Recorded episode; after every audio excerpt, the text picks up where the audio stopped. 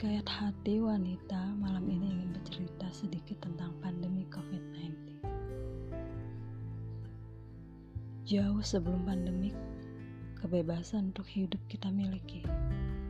Keceriaan, pekerjaan, dan sebagai hal. Kemampuan kita untuk melakukan hal sangatlah bebas.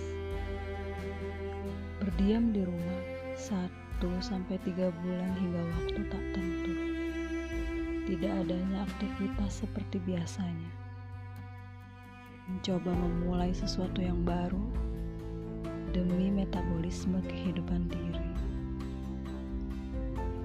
Memasuki hari ke-90 berdiam di rumah. Pemasukan yang nihil menjadi polemik. Keegoisan diri mulai memuncak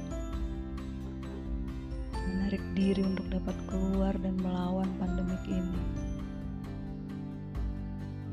Bukannya tidak patuh dengan aturan yang ada, namun tubuh ini butuh asupan. Berdiam di rumah dan menunggu kebaikan datang atau kebijakan yang datang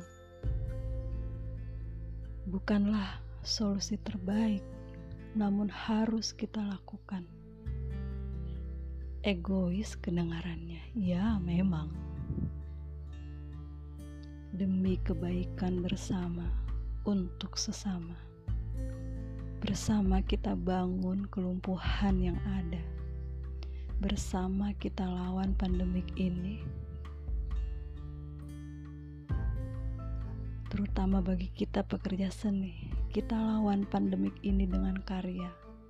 Karena berkarya tanpa batas meskipun dalam keadaan terbatas. Selamat malam.